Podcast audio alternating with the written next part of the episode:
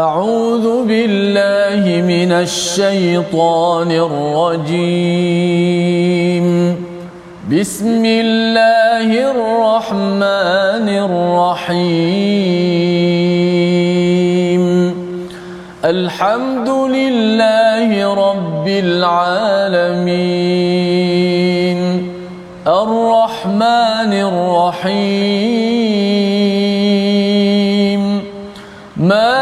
مالك يوم الدين إياك نعبد وإياك نستعين اهدنا الصراط المستقيم صراط الذين أنعمت عليهم غير المغضوب عليهم ولا الضالين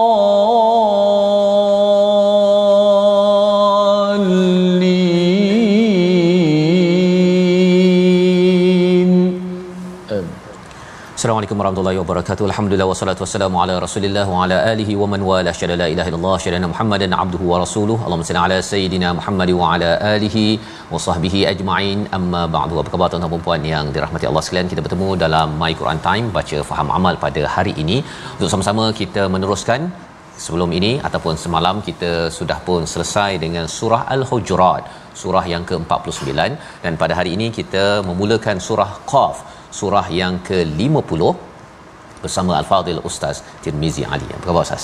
Baik, alhamdulillah, safar Allah. Alhamdulillah Ustaz ya. ya. Alhamdulillah kita nak masuk surah baru Betul. ya dan hari ini cuti Ustaz. Mm-hmm. Ya, hari ini cuti sempena dengan uh, ke, uh, sempena hari ini Ustaz. Betul hari ini sempena apa tu? Oh, hari yang besar. Hari yang besar.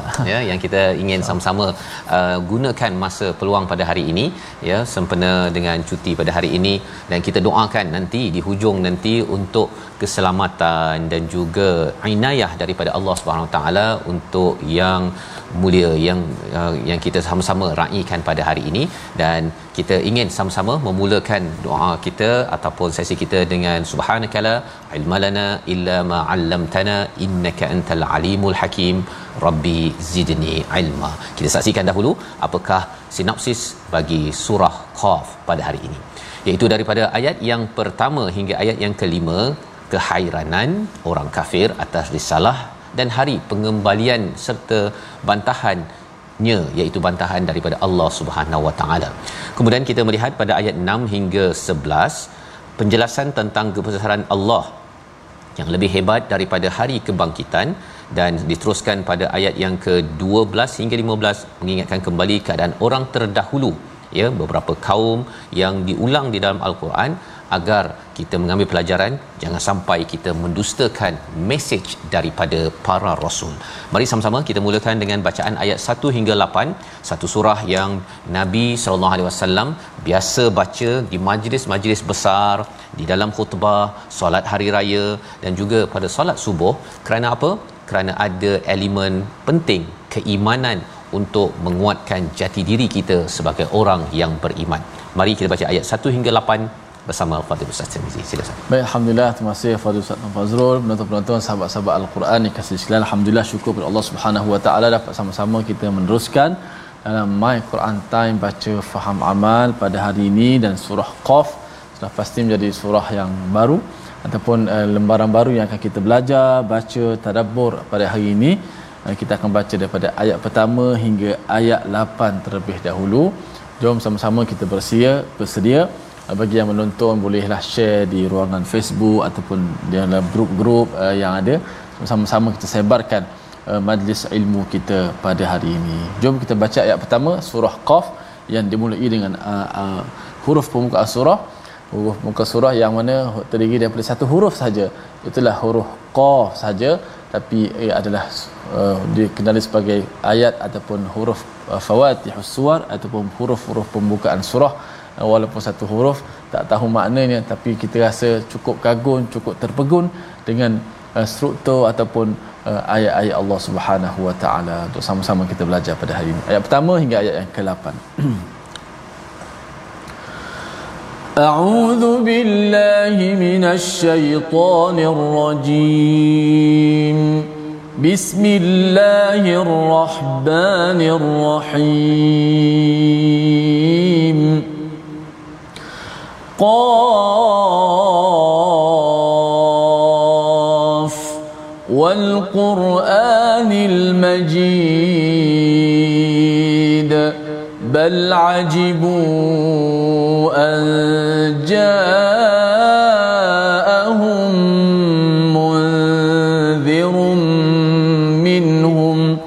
فقال الكافرون هذا شيء عجيب أإذا متنا وكنا ترابا ذلك رجع بعيد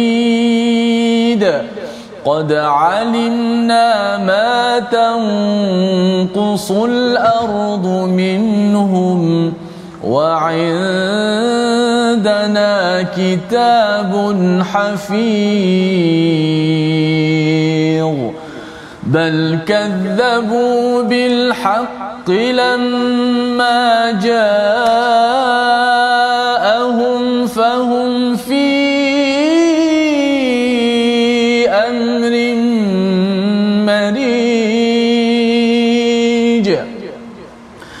أفلم ينظروا إلى السماء فوقهم كيف بنيناها كيف بنيناها وزيناها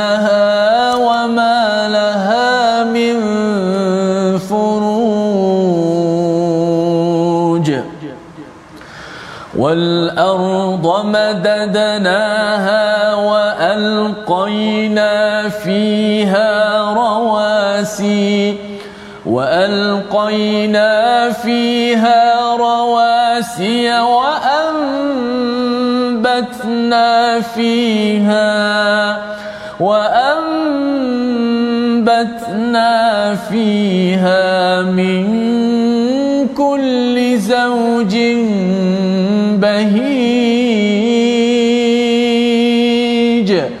تبصرة وذكرى لكل عبد منيب صدق الله Surahulazim gitulah bacaan daripada ayat 1 hingga 8 daripada surah Qaf yang dimaklumkan sebentar tadi usanya uh, eh, Nabi sallallahu alaihi wasallam selalu membaca surah ini di majlis umum ya uh, kalau sekarang ini ada pesta buku antarabangsa ya. kalau boleh ambil uh, peluang siapa-siapa uh, reruai ataupun pempamir untuk Uh, membacakan surah ini ya kalau di pentas besar kecil ataupun majlis-majlis uh, kalau ada majlis perkahwinan Ustaz ya baca ya baca kerana apa kerana ini adalah untuk menguatkan lagi keimanan kepada kepada orang yang mendengar ya nabi baca ketika solat subuh ketika solat hari raya khutbah kerana ini adalah tempat ramai manusia untuk mendengar dan akhirnya dapat menguatkan iman yang dimaklumkan dalam dalam surah ini dalam ayat yang pertama Allah menyatakan qaf iaitu seperti mana yang kita lihat huruf muqataah sebelum ini huruf yang menyebabkan kita menyatakan saya tidak tahu ya Allah yang tahu adalah Allah dengan tahunya Allah itu Allah Maha bersyukur dengan tahunya sedikit kita maka kita akan menjadi orang yang bersyukur orang yang cepat marah-marah orang yang sep, ya, tidak mensyukuri misalnya baru panas sikit dah mula ni sejuk sangat pun uh, komen ataupun makan banyak sangat pun komen sikit pun komen kurang masin sikit pun komen perkara itu adalah kerana kita ini tak tahu semua perkara kan kalau kita tahu semua perkara kita akan bersyukur tetapi kita dapat ilmu sedikit pun Allah bekalkan dalam apa wal quranil majid maka kita akan jadi orang yang amat kagum dengan al-Quran. Allah bersumpah dengan wal quranil majid dalam surah yasin kita bincang wal quranil hakim. Quran yang dibaca berulang kali akan menyebabkan kita mendapat hikmah kebijaksanaan kerana Quran itu sumber kebijaksanaan. Tetapi di sini wal Quranil Majid yang mulia, yang hebat, maka apa jadi Ustaz ya? Bila wal Quranil Majid, sifat Quran ini Al Majid iaitu disampaikan hebat itu hati kita ini macam nak meletup Ustaz. Bila kita baca, bila kita dengar, kadang-kadang baru ni eh, saya ada kongsikan sikit surah Al Al-Hajj kepada para uh, mereka yang nak pergi haji tahun hmm. ini Ustaz ya bila dibacakan ayat ha-, akhir surah al-hajj itu dia rasakan setiap bait ayat tersebut bila tidak dia tadabbur faham dia rasa macam air uh, air mata melilih tak boleh tak, tak boleh berhenti kan dan kalau boleh nak stop penceramah daripada baca pasal apa mengalir dan dia menyebabkan tidak keruan bukan tak keruan tak betul tetapi tidak keruan kerana kena merasakan betapa kerdilnya betapa Allah amat menyayangi kepada sesiapa sahaja yang mendapat al-Quran Ustaz ya. ya ha, jadi ini perasaan yang patut muncul dalam hidup kita bila kita baca Quran kita dengar Quran kalau kita dengar Quran rasa macam nak tutup cepat kan ataupun rasa Hai, susah je lah mendengar Quran ini. Tiap rasa teruja ataupun al-majid ini rasa hebat, rasa hati itu macam nak uh, terpecah. Maka ada sesuatu yang perlu kita usahakan iaitu apa? Qaf. Iaitu kita berhenti sekejap. Ya, kita berhenti sekejap. Jadi kalau uh, bahasa Arab ni kan, qif itu maksudnya berhenti. Saat, ya? mm-hmm. Berhenti sekejap kita tengok dahulu hati saya ni okey ke tak okey lagi. Nah, kalau kita mula merendah diri insya-Allah menurut Farhuddin Razi dalam uh, kitab tafsirnya Allah akan memberi hikmah daripada daripada al-Quran ini. Syaratnya kita mesti merendah diri ketika berhadapan dengan kalam Allah ini. Tetapi apa yang berlaku oleh orang-orang yang kufur ya pada ayat yang kedua bal ajibu an ja'ahum mundhirun minhum ya mereka rasa pelik Ya, ini adalah surah yang turun di Mekah. Bila tengok Nabi menyampaikan Quran, memberi peringatan, dia rasa Hei, eh, pelik pula kan. Apa salah pula dia ni beria-ria. Faqala al-kafiruna hadha shay'un ajib mereka mengasakan mengatakan bahawa ini menakjubkan dalam bentuk perli ustaz. Hmm. Kalau kita dah belajar sebelum ni jin ataupun dalam surah jin yang kita akan baca nanti uh, mereka menyatakan uh, hadzal quran apa quran uh, al ajaba quranan ajaba iaitu quran ini menakjubkan. Dia kata dalam keadaan yang kagum, teruja dan dalam bentuk yang sifat quran ini majid. Tetapi sehebat-hebat quran apabila seseorang itu berada dalam keadaan kafir kafir itu maksudnya apa orang yang kufur ada uh, ada biji benih ustaz ya hmm. kemudian dia uh, tutup dengan tanah dia menutup kebenaran yang ada itu itu adalah orang yang kafir dia dah tahu dah ada kebenaran tetapi disebabkan ada perkara lebih penting pangkat harta status dalam masyarakat di kalangan orang-orang musyrik di Mekah itu maka dia mengatakan bahawa wah ajib dia tak fokus kepada risalahnya tetapi dia fokus kepada penyampai dia Ha, dia tengok orang ni cakap, oh okey, dia bukan tengok pada isinya. Hmm. Dia fokus kepada orang yang bawa isinya, character assassination untuk untuk menyatakan bahawa hmm ini tak tak tak kagum. Yang sepatut engkau kagum ialah saya. Itu yang disampaikan pada ayat kedua. Dan lebih daripada itu bila bercakap tentang uh, keimanan, keimanan pada Allah, kepada kitab al-Quran, pada rasul ini juga sudah pastinya tidak lari daripada keimanan kepada hari akhirat aiza ah, mitna wa kunna turaba ya apakah kami ini yang mati ini jadi ah, tanah akan dibangkitkan balik zalika raj'un ba'id ha, ah, mereka sindir lagi wah ini satu satu pe, apa pengembalian yang jauh ha, dia lebih kurang macam orang dah travel panjang ustaz ya daripada sini dah pergi ke London kemudian akan dipatahkan balik ke ke Malaysia tu bagi setengah orang yang somong kata wah nak patah balik ha kan padahal kita sebenarnya kita sebenarnya akan dikembalikan balik kepada Allah Subhanahu Wa Taala daripada Allah kita datang kepada Allah kita akan kembali tetapi itu tidak diberi perhatian kepada mereka yang yang tidak menghargai kepada Quran. Quran ini sesuatu yang dibaca yang menyebabkan kita makin lagi kagum dan akhirnya tahu bahawa diri kecil, kita tahu bahawa diri kita eh, dulu tak ada apa-apa, akan kembali pada Allah tak ada apa-apa kecuali kita siapkan bekalan yang yang sempurna. Ayat yang keempat, ya, ayat yang keempat dan ayat yang kelima kita nak baca sekali lagi. Apa kesan bila diri kita, masyarakat kita tidak kembali kepada kepada Al-Quran, kepada Al-Haqq yang dinyatakan pada ayat yang ke-5. Kita baca ayat 4 dan sekali lagi bersama Ustaz Siti Mizi. Silakan. Baik, alhamdulillah. Ustaz eh, Azrul, eh, kita dah dengar daripada awal-awal surah Qaf tadi eh, bagaimana kehebatan surah ini sendiri yang memberi pengajaran berguna kepada kita semua. Pada hari yang besar ini juga kita ingin mengucapkan setinggi merakamkan apa merafak sembah dan setinggi-tinggi tahniah sempena kita menyambut sambutan ulang tahun Hari Keputeraan Rasmi ke bawah duli yang maha mulia Seri Paduka Baginda yang dipertua Agong As-Sultan Abdullah Riayatuddin Al-Mustafa Billah Shah Ibn Al-Marhum Sultan Haji Ahmad Shah Al-Musta'in Billah Moga-moga sentiasa diberikan kesihatan dan amin, kebaikan amin. Eh, daripada Allah Subhanahu Wa Taala eh, memayungi uh, sebagai uh, kata apa ketua agama ketua ya, agama. di Uh, negara kita yang tercinta ini. Dan baru ni pun uh, bersama dengan uh, pemaisuri Ustaz ya yeah. dalam world uh, Quran Hour kita hmm. merafak sembah uh, mengucapkan uh, salam uh, lah hmm. ya atas kesudian kerana kita tahu bahawa kita perlu ya kita perlukan pemimpin yang selalu bersama al-Quran hmm. dan kita ingin bersama insya-Allah di sini bahagia sampai nun ke syurga nanti insya insya-Allah. Jadi ustaz kita ulang balik bacaan ayat yang hmm. keempat dan ayat yang kelima. Hmm. minasyaitanir rajim. قد علمنا ما تنقص الأرض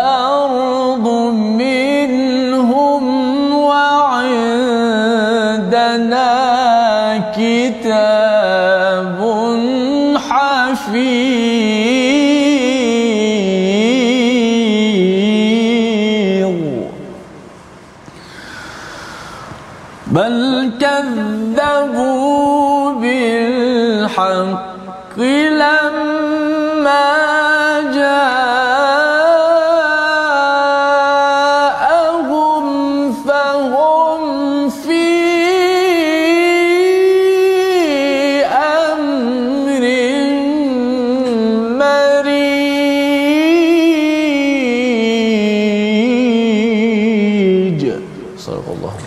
Al-Azim ayat yang keempat Allah menyatakan sesungguhnya kami mengetahui apa yang dimakan oleh bumi sedikit demi sedikit daripada tubuh mereka bukan sekadar bukan sekadar tahu bahawa uh, hidup dan mati tapi setiap inci ustaznya setiap uh, masa saat badan kita ini akan dimakan tanah dimakan bumi ini sedikit demi sedikit Allah tahu Allah tahu nak ceritanya apa bahawa kita pun tak tahu kita dulu nak jadi pun tak tahu nak jadi laki, nak jadi perempuan bahagia ke tak bahagia banyak rezeki ke tidak tak tahu dan bila kita dah masuk ke kubur pun kita tak tahu malah lebih daripada itu sebenarnya kita pun tak tahu hujan mana yang kita dapat berapa titis hujan yang akan sampai masuk ke dalam tubuh kita agar kita terus sihat ataupun sakit tak tahu tetapi apakah yang berlaku Allah tahu wa indana kitabun hafiz Allah tahu kerana ada buku catatan Luh Mahfuz di Luh Mahfuz yang menjaga segala perkara ini satu dari segi keperluan kita tapi lebih daripada itu ialah catatan amal kita yang perlu diberi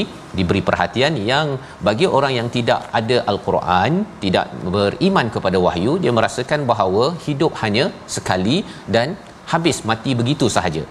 Pada ayat yang ke 5 Allah menyatakan mereka mendustakan kebenaran. Ah, kebenaran lamma ja'ahum fahum fi amrim marij dan kesan daripada uh, mendustakan kebenaran wahyu peringatan daripada rasul itu membawa kepada urusan-urusan mereka berada dalam keadaan marij iaitu dalam keadaan kacau bilau dan bingung ini yang dinyatakan oleh Imam Qurtubi uh, memberi komentar ayat yang kelima ini tuan-tuan kalau katakan seseorang itu mendustakan kepada al-haq kebenaran yang ada dalam al-Quran. Satu tak baca. Kedua tak dah baca tapi tak cuba fahami ataupun tidak cuba amalkan perkara ini. Kesannya apa? Kita berada dalam keadaan marij. Marij ini bingung, Ustaz. Bingung, hmm. tak tahu nak buat apa. Saya ada bercakap dengan seorang uh, makcik ni umur sekitar 60 60-an tu. Dia sampai saat ini dia pun tak tahu dia nak menuju mana. Dia tengah sakit ya? dan dia rasa macam uh, nak dengar dia, dia dia nak cuba dengar Quran time tapi dia kata Quran time susah nak faham dia kata kan susah nak faham jadi dia pergi ke kelas kelas pun dia tak dapat pergi untuk belajar Quran pasal dia uh, itu ini itu ini kan jadi bila dengar balik ya uh, saya cakap tak apalah yang penting mak cik dah cuba berusaha kan tapi dia banyak dia punya komentar-komentar macam tak habis-habis hmm. kan dia dalam keadaan bingung yang kita doakan kepada uh, rakan kita mak cik kita ini dan juga semua rakan-rakan kita kalau berada dalam keadaan bingung kita doakan carilah Quran ya kalau katanya macam uh, sukar ustaz ya hmm. sukar pasal nak baca nak faham kita selalu doa agar Allah mudahkan kerana itu janji Allah dalam surah 54 yang kita akan baca pada pada hari yang men- mendatang dan seterusnya Allah suruh kita tengok ayat ke-6 ya berkaitan dengan al-haq ini satu daripada al-Quran tapi bila katakan seseorang itu tak pandai baca Quran pun mesti menggunakan kapasiti berfikir yang ada untuk melihat kepada kepada apa yang ada di luar sana ya membawa kepada perkataan pilihan kita pada hari ini kita saksikan iaitu nadada ha itu susah nak sebut ustaz ni nadada nanti ustaz bagi tahu ni ya menyusun rapi tiga kali disebut di dalam al-Quran nanti kita akan sama-sama bertemu kembali dengan perkataan ini agar kita sama-sama melihat bahawa kehebatan Allah Subhanahu Wa Taala itu adalah dalam menyusun dalam merapikan apa sahaja yang ada di atas muka bumi ini ataupun dalam ciptaannya dan itu menyebabkan kita akan berfikir Ha, tanpa guna modal tak semestinya kena pergi program latihan yang mahal-mahal mm-hmm. tak perlu naik kapal mahal-mahal ataupun naik kapal terbang mahal-mahal yang ini free of charge ya semua orang boleh membina keimanan tapi syaratnya apa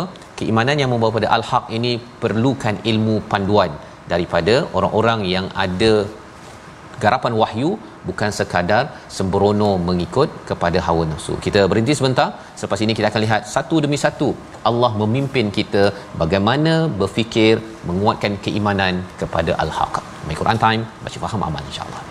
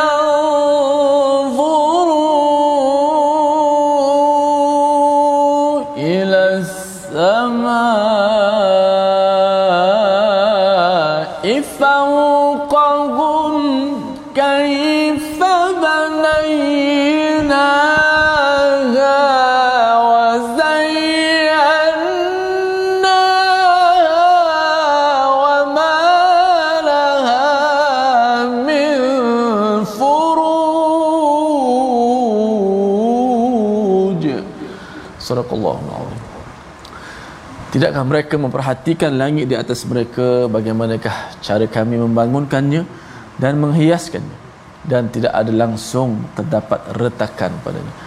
Sebagai satu ayat yang patut kita renung bersama tentang mana kehebatan Allah Subhanahu Wa Taala.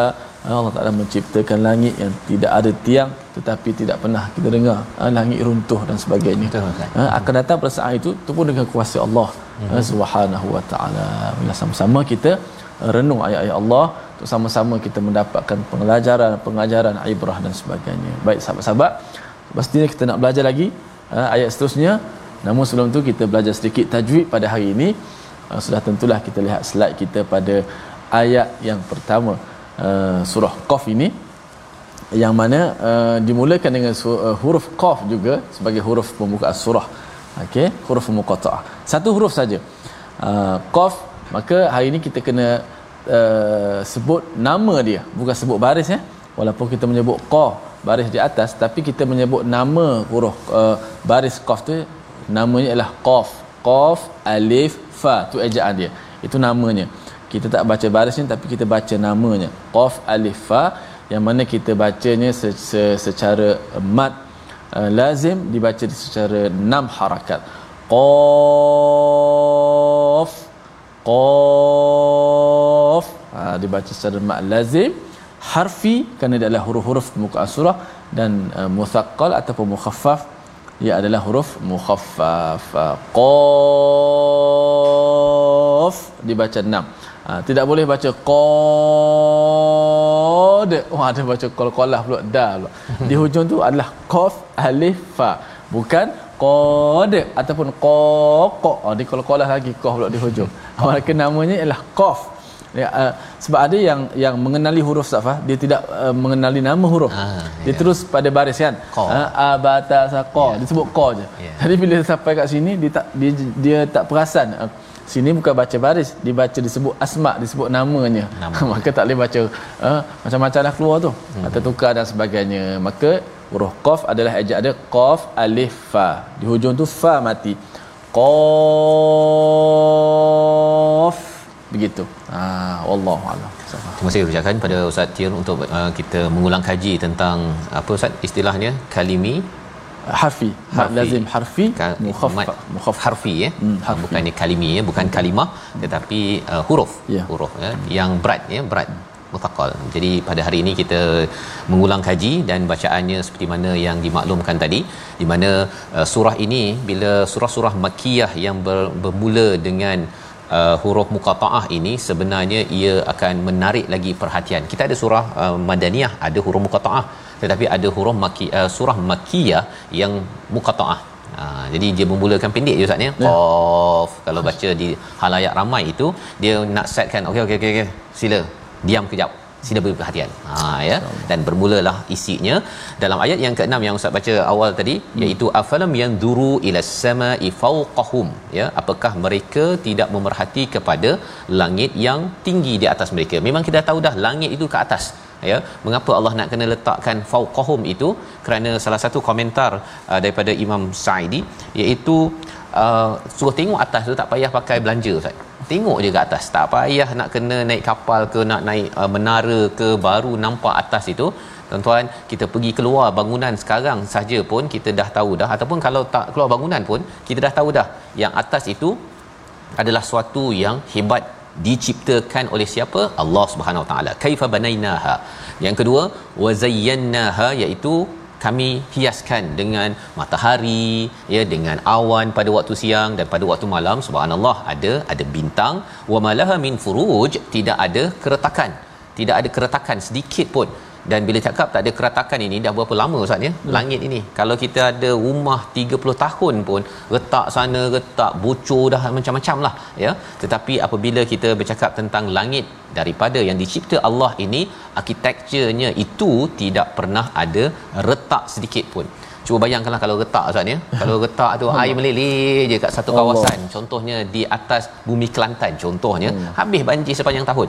Tetapi tidak ada retak sedikit pun dan semalam saya uh, daripada Bukit Keluang Ustaz ya naik yeah. boat tu ah. kan sambil dengan family eh bila tengok atas langit tu memang waktu di atas laut itu uh, kita rasakan bahawa subhanallah kan uh, bahawa sebenarnya sebenarnya tak mesti sini atas atas uh, boat ustaz ya hmm. kita duduk dekat mana-mana pun tengok betul-betul kepada langit tersebut kita tahu bahawa ini adalah kehebatan Allah Subhanahu Wa Taala Allah yang sama boleh mencipta hari akhirat nanti tetapi bagi sebahagian orang yang tidak berfikir dia merasakan bahawa pendapat saya adalah lebih benar berbanding dengan dengan orang lain wal arda madadnaha dan bumi dihamparkan bila cakap tentang bumi Ustaz ya, kita kan duduk atas daratan kan. Tapi bila semalam tu, ni kata semalam lah ni kan, bila di atas lautan tu fikir balik, eh bumi ni lebih 70% ni air. Out kan. Jadi bila kami hampal kan, betul dah ke atas lautan Ustaz ya. Dia macam jalan raya, hmm. kan? maksud dia macam uh, ni je, tapi ada ada ombak-ombak tu bila naik uh, eh, bot itu dia oh, macam kita naik bonggol oh, boom jatuh oh, jatuh kan bila dibawa laju oleh uh, yang yang bawa tu bila fikir balik kalau kita naik kereta bonggol 3 4 uh, kali pun kita dah tak selesa ya uh, yang itu berkali-kali tetapi itu adalah madadnaha kami hamparkan cuba bayangkanlah kalau kita punya bumi ini bulat ustaz ya memang bulat tapi kalau kita katakan tak dihamparkan dengan baik kita mungkin akan uh, apa kalau bawa kereta tu 2 3 tahun kereta rosak terus ya. pasal bungur-bungur tak rata apa sebagainya dan ini adalah satu perkara yang Allah nyatakan pada ayat yang ke ketujuh uh, Allah berikan gunung, Allah tumbuhkan pelbagai tanaman. Suruh fikir, apa sebenarnya manfaat daripada semua perkara ini? Kita teruskan ayat yang ke ke-9, ya. Ayat ke-9 nanti kita akan tengok apa maksud uh, uh, tabsiratan Ustaz ya. Sebenarnya hmm. tabsiratan itu Allah kata sila tengok. Tengok betul-betul, ambil pelajaran kepada hamba yang munib yang ingin kembali pada Allah. Dia waktu sibuk-sibuk Ustaz, jiwa kita ni tak munib tidak ingin kembali pada Allah tapi bila jiwa tu dah uh, eh, berseorangan rasa apa Allah jadikan semua ni untuk apa kalau semua ni saya dapat manfaat saya dah manfaatkan apa apa yang Allah berikan ini dalam hidup saya kepada seluruh manusia itu jiwa hamba yang munib ya yang dia tahu bahawa Allah jadikan semua ini bukan sia sia. Kita baca ayat yang ke-9 hingga ayat 15 untuk memahami lagi keimanan yang dipasakkan oleh surah Qaf bersama Ustaz Tirmizi. Insya-Allah ha, sebagaimana Ustaz Fah mukadimah tadi saya dengan Ustaz Fah sebut ah, antara surah yang Nabi baca mm-hmm. uh, dalam hari-hari uh, perayaan umpama ya, ya. saya juga uh, surah Qaf kalau uh, hari raya sama ada Idul Fitri ataupun Idul Adha baca surah Qaf ni. Yeah. Tapi uh, walaupun dalam bentuk perayaan tapi tengok maknanya cukup-cukup luar biasa Ustaz Fah. Kalau di, di di hujung muka surah ini tentang ancaman-ancaman Allah kaum-kaum yang mendustakan para rasul dahulu mm-hmm. uh, dibaca pada hari-hari hari yang ini menyedarkan kita semua Betul. supaya kita tak leka lah eh? kita baca pada ayat sama sah? Ah. ayat ya, 9 hingga ayat 15 uh, mhm. ah, awal tadi kita baca dengan bayati kurdi ni kita baca dengan jaharkah pula lah safas a'udzubillahi بسم الله الرحمن الرحيم ونزلنا من السماء ماء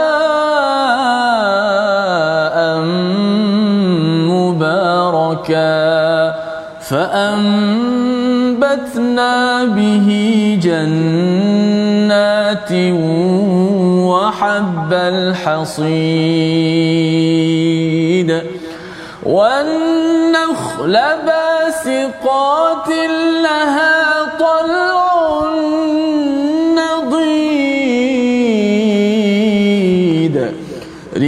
رزقا للعباد وأحيينا به بلدة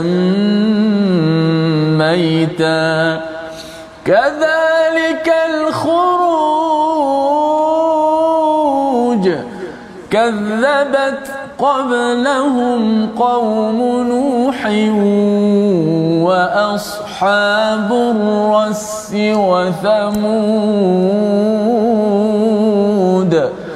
وعاد وفرعون واخوان لوط واصحاب الايكه وقوم تبع كل كذب الرسل فحق وعيد أفعينا بالخلق الأول بل هم في لبس من خلق جديد صدق الله Surah Allah kita telah bacaan ayat yang ke-9 hingga ayat yang ke-15. Wa nazzalna minas sama'i ma'an mubarakan. Daripada langit kami turunkan air yang penuh dengan keberkatan. Apa maksud keberkatan? Mengeluarkan kebaikan. Ya, mengeluarkan kebaikan. Daripada air itu, kebaikan itu akhirnya fa'ambatna ditumbuhkan macam-macam kebun-kebun wahabbal hasid dan juga biji-bijian yang dapat dituai. Nasi kita, padi kita, gandum, jagung, macam-macam asalnya itu daripada kebun daripada pokok pokok yang awalnya itu dengan cahaya matahari daripada langit dan juga bergabung dengan dengan pokok ataupun biji benih tersebut dan air yang diturunkan juga daripada langit jadi apabila kita memerhati pada langit macam-macam ada daripada langit untuk menjadi sumber kehidupan bagi yang ada di di atas muka bumi ini. Jadi Allah suruh kita perhatikan ya, apa lagi? Wanakhla basiqat iaitu pohon kurma yang tinggi laha tal'un nadid iaitu mayangnya bersusun-susun Ustaz ya. Dia punya apa bukan pelepah ialah dia punya uh, mayangnya itu bersusun-susun tengok cantik dia punya pokoknya, daunnya, buahnya Allah suruh kita perhatikan. Allah jadikan cantik-cantik ini untuk apa? Untuk tengok sahaja kah? ataupun ada fungsi. Kalau ada fungsi, maksudnya kita dapat manfaat daripada segala perkara ini. Tetapi apa yang disentuh oleh Imam Al-Alusi iaitu dia menyatakan bahawa mengambil pelajaran itu lebih penting daripada mengambil manfaat daripada semua daripada daripada tanam-tanaman, kebun-kebun ataupun daripada pokok kurma tersebut. Pasal pokok kurma ataupun tanam-tanaman ini bukan sekadar manfaatnya itu manusia ambil burung pun dapat ya apa lagi ustaz yang makan uh, uh, gandum-gandum ni uh, burung ular ke ular taklah makan gandum kan yang serangga yang makan itu kan jadi serangga pun dapat manfaat tetapi yang dapat mengambil pelajaran itu sebabnya mengapa dalam surah qaf ini kita baca pada hari raya kita memang dapat makan nasi lemak nasi dagang apa sebagainya yang itu acong yang tak beriman pun boleh makan nasi dagang tetapi bila dibacakan surah qaf ini nak suruh pada semua fikir sikit saya dapat manfaat daripada semua perkara ini apa manfaat yang saya sebarkan di atas muka bumi ini ha jadi kita jelas misi kehidupan kita bukannya hidup hanya menghabiskan usia dan lepas itu meninggal dan tidak ada hala tuju untuk mempersembahkan amal yang terbaik ya dengan apa yang Allah telah berikan kepada kita menuju kepada Allah Subhanahu Wa Taala. Jadi pada ayat yang ke-11 rizqan lil ibad. Rizqan lil lil ibad iaitu rezeki kepada hamba-hamba wa ahyaina bihi baldatan maita kami hidupkan daripada negeri yang mati itu air ya dan kemudian kadzalikal khuruj tengok cara Allah bawa kita berfikir ustaz ya mm-hmm. satu ini semua rezeki daripada air rezeki satu kemudian hidupkan uh, negeri yang mati kalau Allah boleh hidupkan tanah yang tandus itu dengan air maka ketika kita nak dikeluarkan dikhuruj dikeluarkan daripada kubur itu ah mudah bagi Allah yang kontang pun tak ada apa-apa Allah boleh tumbuhkan pokok durian ya apatah lagi kalau katakan kita dah masuk ke dalam kubur Allah nak keluarkan balik mudah bagi Allah SWT cara berfikir tengok apa yang ada di bumi ini dan kemudian kita kaitkan dengan kejadian hari yang seterusnya pada hari kiamat nanti. Jadi ini cara berfikir yang dibawakan makan nasi lemak, ya kita apa kita kita dapat makan macam-macam ustaz ya yeah. ketika hari perayaan ataupun kada pada hari-hari yang kita uh, majlis keramaian kan sekarang ni ada kenduri banyak ustaz Betul. kenduri banyak tuan-tuan pergi kenduri tersebut ketika itu selain daripada makan itu memang uh, burung pun makan ya serangga pun makan tetapi yang tak sama kita dengan burung dan serangga ialah mengambil manfaat seperti mana dipimpin oleh surah surah qaf pada pada hari ini pada ayat yang ke-12 hingga 13 kita nak cuba baca kerana ada satu kumpulan manusia yang makan kalau ada nasi lemak lah katanya kalau ada nasi lemak dia makan nasi lemak tetapi dia tidak mampu mengambil pelajaran dan malah degil pula kepada pencipta yang memberi izin dia makan nasi lemak ayat 12 dan ayat 13 kita baca bersama Ustaz Tirmizi baik Alhamdulillah Eh, di tengah-tengah kita menyambut keseronokan dan sebagainya uh, kita tetap uh, kena ada panduan hidayah supaya kita sentiasa diawasi ditegur uh, kalau melakukan kesalahan dan sebagainya dalam suasana kita seronok sekalipun kita tidak boleh lupa tanggungjawab kita kan kita berada di tempat yang uh, penuh dengan peraturan tetapi peraturan ini sebenarnya akan membahagiakan kita pada hari kita bertemu dengan Allah Subhanahu Wa Taala ayat ke-12 hingga 13 apa ya betul كذبت قبلهم قوم أعوذ بالله من الشيطان كذبت قبلهم قوم نوح وأصحاب الرس وثمود كذبت قبلهم قوم نوح وأصحاب الرس وثمود وعاد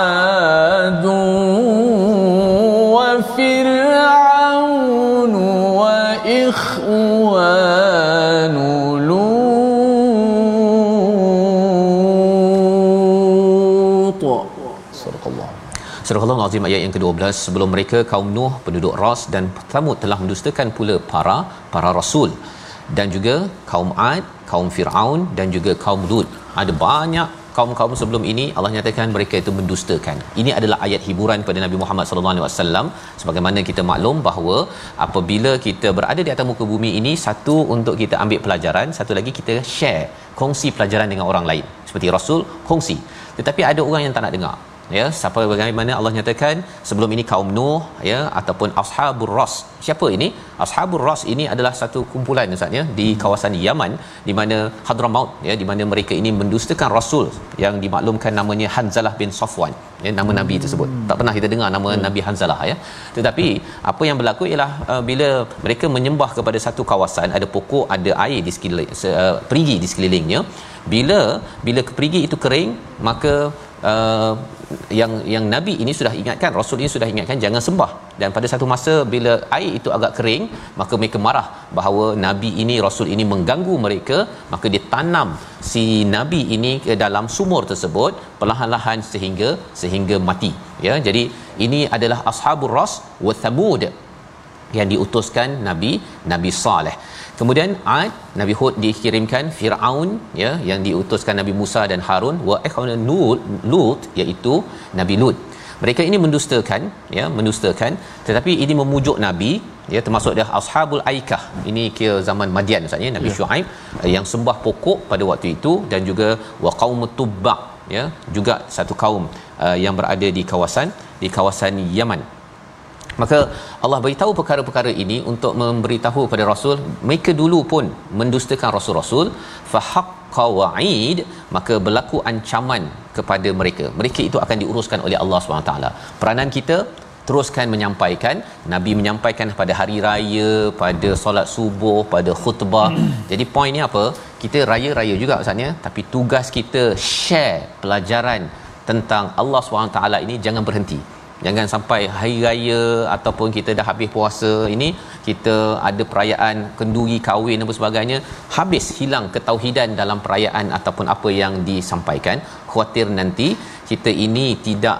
mengikut kepada para rasul di mana misi mereka ialah membawa manusia sama-sama menuju Allah bukan sekadar bersuka sukaan semata-mata membawa pada resolusi kita pada hari ini kita saksikan iaitu yang pertama jangan palsukan kebenaran untuk menyimpang kepada perkara yang batil ini yang kita lihat pada ayat yang kelima sebentar tadi sehingga kan ia membingungkan kehidupan kita yang kedua memanai dan memahami ekosistem alam dengan cara pandang al-Quran tengok alam tengok bumi kita ada perspektif tauhid dan yang ketiga tidak letih dan merungut dalam menjaga keimanan hati sebagaimana ayat 15 di mana kita tahu bahawa sebenarnya Allah berkuasa atas setiap sesuatu.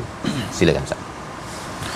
بسم الله والصلاة والسلام على رسول الله اللهم آرنا الحق حقا وارزقنا اتباعه وآرنا الباطل باطلا وجنبنا اتباعه يا رب العالمين وصلى الله وسلم وبارك على محمد وعلى آله وصحبه وسلم والحمد لله رب العالمين Amin ya rabbal alamin. Moga-moga Allah mengabulkan doa ringkas kita pada hari ini agar terus Allah memimpin hidayah dan teruskan tuan-tuan bersama dalam tabung gerakan Al-Quran. Kita mendoakan terus apa yang kita baca dalam Al-Quran ini menjadi satu perjuangan bersama, bukan sekadar kami ya, tetapi ia juga menjadi mata rantai keazaman kita meneruskan perjuangan Nabi Muhammad sallallahu alaihi wasallam. Insya-Allah kita bertemu lagi pada hari esok untuk kita menyambung surah Qaf, My Quran Time, baca faham aman insya-Allah. Insya-Allah.